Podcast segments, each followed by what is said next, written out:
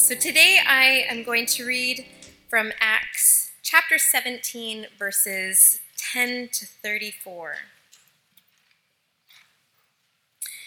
As soon as it was night, the believers sent Paul and Silas away to Berea. On arriving there, they went to the Jewish synagogue. Now, the Berean Jews were of more noble character than those in Thessalonica, for they received the message with great eagerness and examined the scriptures every day to see if what Paul said was true. As a result, many of them believed, as did also a number of prominent Greek women and many Greek men. But when the Jews in Thessalonica heard that Paul was preaching the word of God at Berea, some of them went to go there too, agitating the crowds and stirring them up. The believers immediately sent Paul to the coast, but Silas and Timothy stayed in Berea. Those who escorted Paul brought him to Athens and then left with instructions for Silas and Timothy to join him as soon as possible. While Paul was waiting for them in Athens, he was greatly distressed to see that the city was full of idols. So he reasoned in the synagogue with both Jews and God fearing Greeks, as well as in the marketplace, day by day, with those who happened to be there. A group of Epicurean and Stoic philosophers began to debate with him. Some of them asked, What is this babbler trying to say? Others remarked, he seems to be advocating foreign gods. They said this because Paul was preaching the good news about Jesus and the resurrection.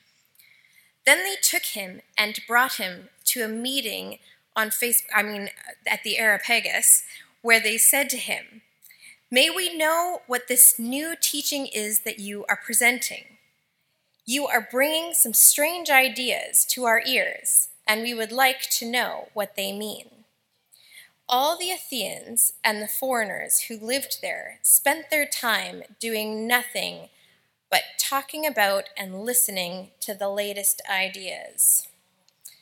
Paul then stood up in the meeting of the Areopagus and said, People of Athens, I see that in every way you are very religious. For as I walked around and looked carefully at your objects of worship, I even found an altar with this inscription To an unknown God. So you are ignorant of the very thing you worship.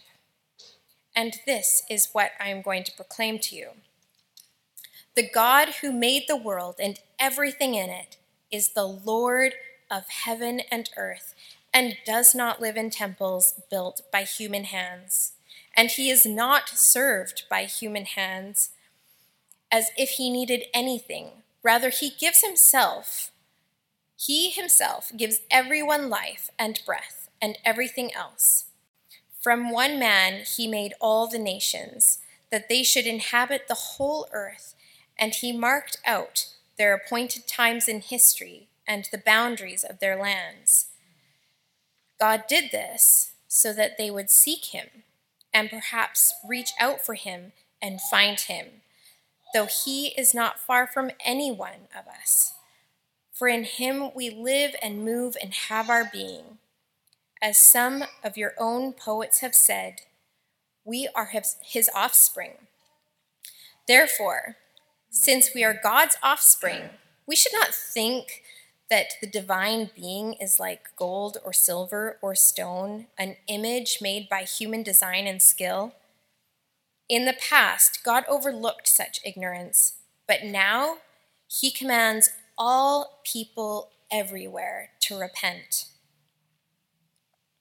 For he has set a day when he will judge the world with justice by the man he has appointed. He has given proof of this to everyone by raising him from the dead. When they heard about the resurrection of the dead, some of them sneered, but others said, We want to hear you again on this subject. At that, Paul left the council. Some of the people became followers of Paul and believed. Among them was Dionysius, a member of the Areopagus, Ara, Areopagopolis. I've heard different uh, yeah, as you'd like to say it. Uh, also, a woman named Damaris, and a number of others. This is the word of the Lord.